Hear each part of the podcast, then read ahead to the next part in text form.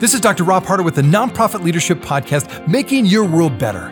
What does it take to be an effective nonprofit leader today?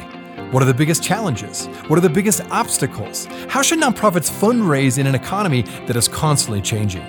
All of these reasons combined led me to start this show. And it's my hope that through this series, people can learn not only what it takes to be an effective nonprofit organization, but to hear from effective leaders who are successfully making a positive impact in their communities. We hope you enjoy the show as together we hear how they are making their world better. Well, this is my second installment in my Emerging Leaders episodes. My original goal for this podcast was to provide a platform for some of the country's and world's best nonprofit leaders and thinkers to share their insights and inspiration with all of you. Now, along the way, I've also wanted to make sure that I wasn't forgetting to reach out to the young, emerging nonprofit leaders who really want to invest their lives into making real change in our world. Well, today's guest is one of those inspiring young, emerging leaders. His name is Robbie Khazan. Uh, he is 17 years old and he started KiddoByte. Kiddo is a student run nonprofit organization based in the Boston area. They offer free computer science classes to children who would not otherwise have access to such classes. Now, their mission is to give all children an opportunity to experience the magic of coding, regardless of their ability to pay. I think you're going to be very inspired by this young leader. Enjoy today's show.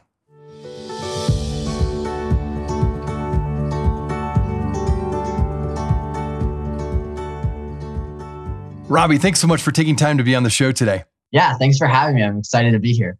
You bet. Well, this is the second episode in my Emerging Young Leaders series. And I always love hearing from this next generation what they're doing to make their world better. And I want you to tell us all about a little about you, first of all, and then all about KiddoByte. You have started this organization and you're really about helping all kids access computers, get coding training, and all kinds of different things to prepare them for the future. So maybe you can dive in a little bit about why you started KiddoByte and what's your mission. Yeah, absolutely. So um, Rob, thanks for the introduction. Uh, as as he said, I'm I'm Robbie Khazan, and so this year a really big focus of my time has been KiddoByte. It's been forming this nonprofit and really trying to share my passion for computer science. I had the idea talking with my parents, and I realized I really wanted to do something with my extra time during COVID.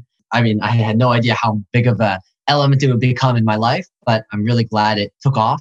Since then, I've uh, been able to affect so many lives, and I've been so uh, blessed to be able to be a part of that and to be able to grow such a supportive team. And the reason why I chose to start specifically a coding nonprofit is because looking back at my childhood, I remember some of the most fond memories having something to do with programming, being on the bed with my dad in Florida, programming a game. That, that memory sticks out specifically. And I wanted to be able to share that with others. I think it's really cool. That's fun to hear a little bit of story of you and your dad and uh, giving you maybe inspired early on to do this. So, okay, I understand that you offer classes. These classes are free, which is great in terms of equity and accessibility. But who funds you? How do you have funding in terms of having this organization? Yeah. So, what's really great is there are a lot of companies that are actually looking in order uh, looking for organizations to support and they're looking to actually help uh, individuals make a difference you know through a nonprofit or however medium it may take. So we have an entire branch of our organization looking for sponsorships grants even personal donations uh, in order to keep us going. And we rely on that absolutely to not only uh, continue our own organization but to also actually buy computers for our students who might not have access to them otherwise Excellent. So, yeah, and you mentioned this earlier. So, tell me, it's not just you, you've got a whole team. How does this work? I'm assuming from what you told me earlier, you're all volunteers at this point. How big of a team do you have? And I understand you're based in Boston, but you have groups all over the country. Is that correct? Yeah, exactly. So, for the most part, we rely on, we, we give out community service hours to high school volunteers. But recently, our reach has expanded to even Pittsburgh and places all over the US where, you know, not even high school students anymore. We have three volunteers who are not in high school have decided that they want to help out they want to you know spread our you know help make our mission more successful they want to spread passion for computer science as well it's it's been really really incredible to build that team we have around 20 volunteers at the moment so what have you been doing? How do you get the word out about KiddoByte? Like if you're I'm thinking like I have a couple of daughters and if they were to find out about it, is it through social media? How would they find out about these classes you offer? What kind of marketing do you do? Yeah. So our marketing is also, it, it was definitely an interesting challenge at the beginning, thinking about, well, you know, it's not going to be that hard to actually convince people to take the course because it's free. We're not, you know, there's no con. But how do we actually reach people and how do we specifically reach the correct people? How do we target the right audience, you know, parents who are actually going to sign up their kids? And the way that we've been able to reach out to, you know, for the public community has been through social media. It's been a lot through word of mouth, but, you know, actually aside from that, we've been using Facebook, We've been using Twitter, reaching out to actually larger companies with kind of a higher presence, a larger presence on those platforms to shout us out. And then in terms of the classes that we have with uh, different transitional housing organizations, that's just cold call emailing and phone calls and trying to, you know, pitch uh, in, you know, 60 seconds what we do and how we can help and then going from there. Great to know. Okay, now What's your vision for this? Like, how big do you want this to go? Do you want this to be in every city in America? If so, do you kind of have a plan for the next year, three years, five years? I mean, this is, it's, I'm loving this. And my, for my listeners, I think you heard the fact he's 17 years old. So this is fantastic. I love having people that are young that have this passion to want to help people. But yeah, tell me more, a little bit more about your vision. I mean, I'm, I'm impressed already. Where would you like to see this go in the next couple of years? Well, you know, from day one, I saw this, I saw the opportunity that existed in KiddoByte. I knew that I didn't want it to just be, you know, tutoring. I didn't, I wanted to have, you know, many different uh, elements that would separate it from obviously just tutoring. But beyond that, I really saw that I wanted to take this far. I, I, at the moment, I don't know because I really, um, it's my passion. It's what I've built up for the last year. And looking forward, I can totally, uh, I, I totally want to build it up to the point where we're all over the country and we have thousands of students and we're able to grow and you know sustain. But then there's also the time constraint as I approach college. Think about, okay, well, this is super important to me. Is it even feasibly possible to continue it uh, into college? So, you know, just kind of like exploring those options, options, keeping things open and being open minded is, is important. Okay, we can dive into that a little bit. Do you know where you want to go to college and what you want to do at this point? Yeah, so computer science is such a huge part of my life, and I also really enjoy engineering and just building up this, uh, building up KiddoByte. I realized how much I love business and the aspect of of leadership. So right now, I, I really like MIT. Um, I've actually been looking at MIT ever since I was a kid, and recently, as I went on tours and like just went to the campus, I fell in love with it. Well, hey, that is a fantastic school for what you want to do. It's right there in Boston, which is kind of nice. So that sounds amazing. Uh, way to go. Um, best of luck for you. It'll be fun to hear in a couple of years what ends up happening, or maybe one more year. Yeah, you're probably one year out. Is that right? Exactly. Yeah. exactly. Yeah. Next year it's application time, and then this time next year I'll know whether whether I'm going or not. I know it's very competitive, so good luck again, but that sounds exciting. And I, I guarantee that the fact that you're doing this has got to help your application process because you're not just good at computer coding and, and computer science, but you're helping others be really good at it. And in fact, I want to get to that. Um, you know, it's clear that computer science is one of those most in demand and highest paying job opportunities in the market right now. You even state that on your website, and you're right. But it sounds like from your research and what you've seen, most kids in America are just not getting trained at the level they should be if this is really one of the main primary opportunities for them for good paying jobs. So what have you found so far in terms of why is that the case and what have you done to try to uh, you know mitigate that? Yeah, absolutely. So this is such a key part of our mission because you're absolutely right. Uh, I believe it's around 40% of high schools in the United States offer programming courses. And that number is absurdly low it, it, it, doesn't even make sense because the farther back you go into middle school and even elementary school, there's almost no opportunities for uh, students to learn computer science. That 40% immediately drops down to maybe 10. And, and that's not, uh, you know, that's not, that's kind of coming off right off the brain. I'm not exactly sure of those numbers, but it's very close. I, it's just, it, it's mind blowing because as you mentioned, computer science is not only such an incredible opportunity for as a job and in going forwards, but it's also just such a creative tool. It just has the opportunity to bring so much joy and be such a perfect outlet for creativity for so many kids already on their computers. I, I this was a really big push for KiddoByte. Why I wanted to make sure that classes were free and equitable, just that everyone has access to them. We'll be right back. Hey, friends. Thanks so much for listening to the Nonprofit Leadership Podcast. If this is your first time listening to us, I want to make sure you're aware of a whole group of other episodes with fascinating guests that I previously interviewed. Just go to our website, nonprofitleadershippodcast.org. There you'll find numerous interviews of nonprofit leaders from all over the country and even from different countries, all trying to make their world better. I also want to encourage you to like, subscribe, and share this podcast with others. This will help us get this great content out to more nonprofit leaders just like you. Now, finally, if you want to get my monthly email update that contains more resources in addition to these episodes, it's really easy. Just go to my website at nonprofitleadershippodcast.org and simply type your email address in the top right hand box, and you will be added to our monthly email update. And this way, you'll never miss any of the interviews or extra content from this show. And if you have any questions or comments, do not hesitate to email me. Thanks again for listening. Now back to the show.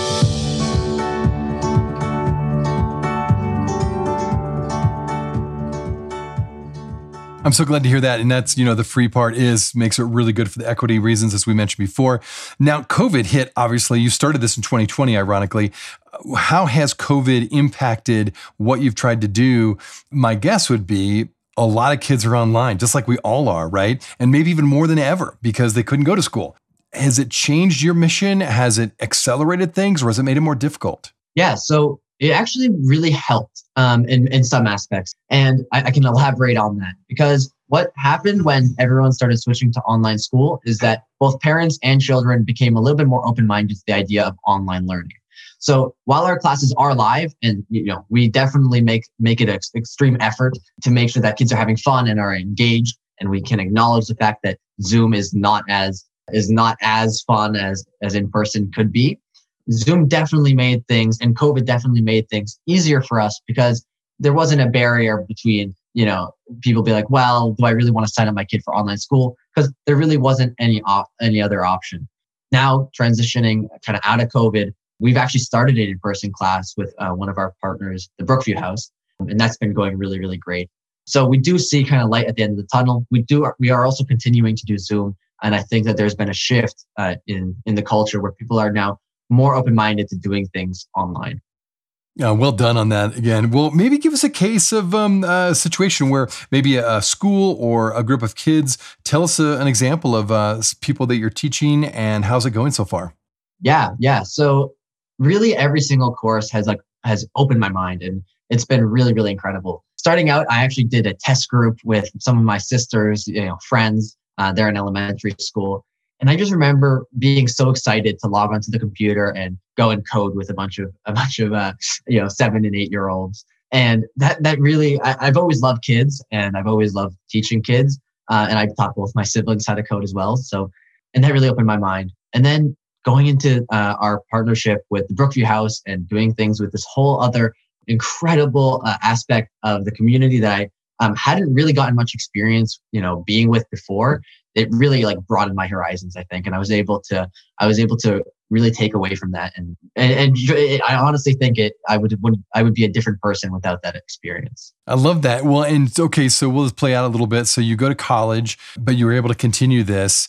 It grows what do you have people that have kind of the same passion where you could really develop this and expand it and have some more people take over? And if so, if that is the case, is that more your family members? Is it friends of yours? Is it a network of teens kind of across the Boston area? Uh, talk about that, how you've kind of passed your passion and your vision onto other people in this organization. Yeah. So what's so great about our team is that everyone is very aligned by this one mission. Everyone seems very excited uh, to, to, to, to work and to further KiddoByte and to reach kids and, and help broaden their computer science education. So I really truly feel like I will have somebody to pass this off if I don't continue it in college. I think that would be to my fellow volunteers who have been working just as hard as I have. And I, I really appreciate them. I love it. Okay, so now this may be a parent that's listening to this podcast, a nonprofit leader. That's most of my um, audience is, but they hear this and they're like, "Well, okay, love this idea. I want my kid to learn coding because I know that is a great job opportunity in the future, and maybe they'll make more money than me one of these days, right?"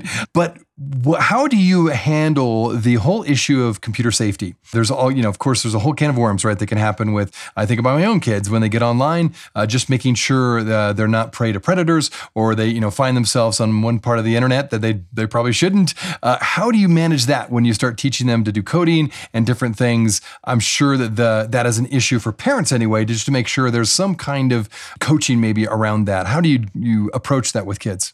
Yeah, absolutely. Well, within our own organization, all of our instructors are briefed and you know cleared, background check, all of that, just to make sure that the, the students are in a safe hands right off the get go. But also, when we teach actual computer science and we're teaching kids how to navigate their computers, it's really important to kind of point out where there could be certain dangers on the internet, unfortunately. So whenever we're you know telling students to set up an email we'll actually you know be like okay you know these are the emails to watch out for don't click random links things like that um, and that's not necessarily a strict part of our curriculum but more just helpful tips that will that will usually come up as as we uh, teach computer uh, programming no, thank you for that. I know that is a, just a very real uh, thing. Unfortunately, it's sad, but it's true. And uh, every parent I know that's a concern for them when it comes to kids on the getting online. Okay, then you mentioned a bit right before we started the interview that you're underneath uh, the umbrella of another organization. Maybe talk about that organization and how that supports you. Because I'm thinking for those who are listening that maybe want to do something similar to you in terms of, you know, having a young a person like yourself to start something, but maybe they don't have all the funding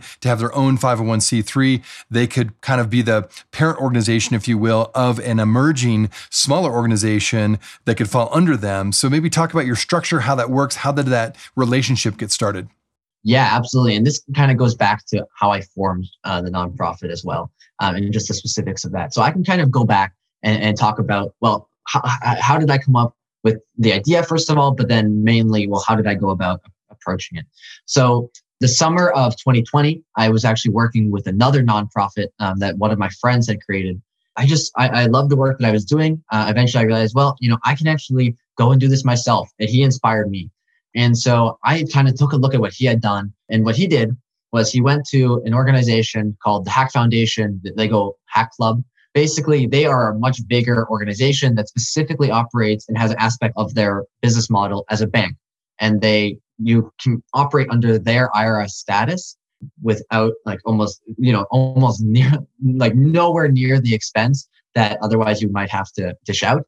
And I can talk about that a bit. But and then they uh, offer, you know, the IRS status and operating under their 501c3. They give you a place to store your money. And, and also they offer an incredible community where you can learn from other ambitious teens and, and people trying to make, do good in the world.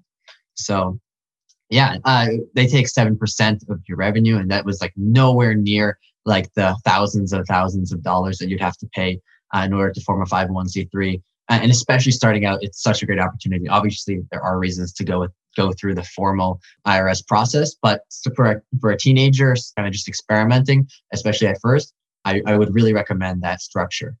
You know, I'm really glad you mentioned that. And I think for my listeners that if one maybe they're interested and they want to help out or just find out more about what you're doing, is it something where people can actually donate to your cause? And if so, how does that work?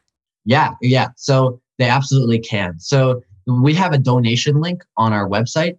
And while that does actually go to Hack Club, it's immediately rerouted to us. Same thing with checks. You know, if a sponsor is going to write a check to us, they do put it in, in the name of the Hack Foundation. But then in the memo, it's put KiddoByte and it ends up always coming to us and you know and there's they're very very transparent really great people at hack club so there was never any issue about about that and then, you know, it sounds like you're you've had a lot of teenagers, of course, being your primary ones that were doing the coding training with other kids. Uh, what if some other people want to get involved and are really good at coding and, and want to help out and volunteer? How would they go about uh, doing that? Yeah, absolutely. So, really, any inquiry, first of all, you can email us at robbie at kiddobyte.org. Beyond that, you can uh, go to kiddobyte.org and there's everything is available. We have links for volunteering. You can just fill out a form and we'll reach out to you. And yeah, again, you can feel free to email us or even contact us on the contact us form. Anything's available. And we, we're really happy just to, you know, answer any questions you may have as well.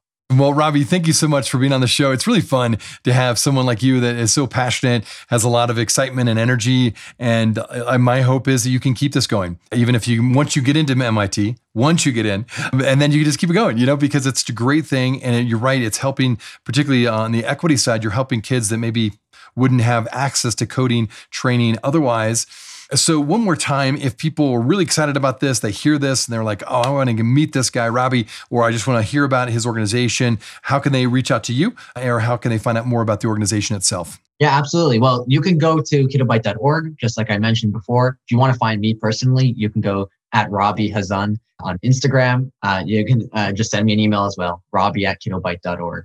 All of those are options. And you can find KiddoByte on Twitter, Facebook, everywhere. Fantastic. Well, Robbie, again, keep up the great work. Love hearing uh, all that you're doing, and we'll be really curious to hear how it goes this next year. Best of luck again. Thank you again for your time today. Appreciate it. Yeah, thank you, Rob.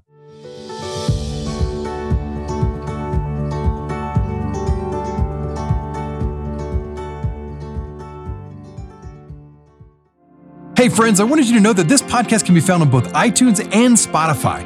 If you're wondering how to find it, just type in the words Nonprofit Leadership Podcast, and this podcast should show up. We also encourage you when you go on iTunes, let us know what you think. Give us a review, give us a rating. We would love to hear what you think of this podcast, and your feedback will help expand this podcast to get it out to as many people as possible. You can also find other resources and interviews of past guests on my website, nonprofitleadershippodcast.org. Again, that website is nonprofitleadershippodcast.org. Thanks again for listening, and until next time, keep making your world better.